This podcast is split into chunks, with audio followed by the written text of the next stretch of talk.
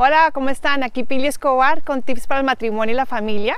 Este es el cuarto video de crianza y educación de los hijos, donde estamos viendo las virtudes, virtudes cardinales, fortaleza, prudencia, templanza y justicia, que son el camino a la felicidad de nuestros hijos y así podemos enfocar nuestras actividades de, educación de los niños. Hoy vamos a ver la templanza, una de las virtudes favoritas mías y muy importantes en esta época. ¿Para qué nos sirve la templanza? ¿Qué es la templanza? Es el dominio de nosotros mismos. Es ayudarle a nuestros hijos a dominarse. Tan difícil, sobre todo cuando son chiquitos, bueno, y también cuando son grandes. Entonces es ganar a sus, digamos, instintos, a sus impulsos, que ellos sean dueños de sí mismos. Claramente el primer paso, darle ejemplo de nosotros, que somos dueños de nosotros mismos, que no actuamos simplemente por impulso, que no nos salimos de nuestras casillas y si en algún momento lo hacemos, que vean el pedir perdón y el esfuerzo a no volverlo a hacer. Es importante poco a poco ir creciendo en esta virtud. ¿Por qué?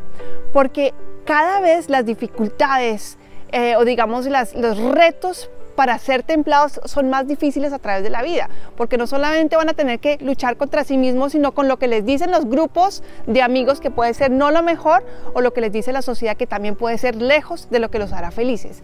Entonces es como un boxeador que uno está entrenando desde que es joven. Uno tiene que ponerle poco a poco pequeñas dificultades, pequeñas contrariedades, no limitarles todos los momentos difíciles para que vayan creciendo en esta voluntad, en esta virtud y vayan, digamos, lo que siendo victoriosos con pequeños logros, para que el día de mañana cuando las dificultades grandes en la vida vengan y se encuentren solos o tengan que tomar esas decisiones por sí mismos, sepan hacerlo por lo que consideran lo bueno, lo, lo que les enseñó la virtud de la prudencia, ¿se acuerdan? Lo bueno, lo bello y lo real y puedan hacerlo sin una presión de grupo, sin, sino tomando la decisión por ellos mismos. Entonces, ¿qué ejemplos podemos hacer para crear la templanza? Desde pequeñitos, entonces, que no se dejen llevar por sus caprichos, que quiero comprar esto ya, lo quiero ya, aunque tenga la plata. No, tú esperas un poquito más a, a que tengas la plata suficiente para hacerlo. Es un poquito parecido a la fortaleza, ¿verdad? La templanza también es digamos que regular los, los, apetitos que tenemos. Entonces quiero comer ya, no, espérate que sea la hora de la comida. Quiero dormir hasta la una de la tarde. Bueno, pues hoy que es vacaciones duermes hasta las 10 de la mañana, pero todo templado, no digamos que simplemente dejándonos llevar por lo que son nuestros impulsos.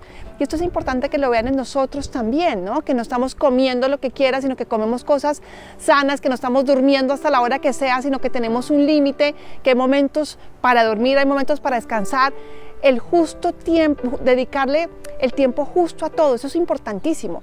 Tampoco es que el deporte siendo algo bueno, entonces toda mi vida se vuelve deporte, o el estudio siendo algo bueno, toda mi vida se vuelve estudio. No, hay que dedicar el tiempo prudente a cada cosa. Eso también tiene que ver con la templanza.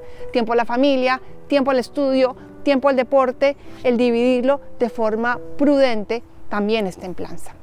Entonces, de nuevo, si quieren leer más sobre este tema y aprender un poco de cómo educamos ya con, digamos, ejemplos más puntuales en la niñez, en la adolescencia en la juventud, la virtud de la templanza, pueden hacer clic aquí en este documento donde profundizo más en este tema. Entonces nos vemos en el próximo video donde hablaremos de la última virtud, de las virtudes cardinales que es la justicia y por ahora esto es todo. Les mando un abrazo, cuídense.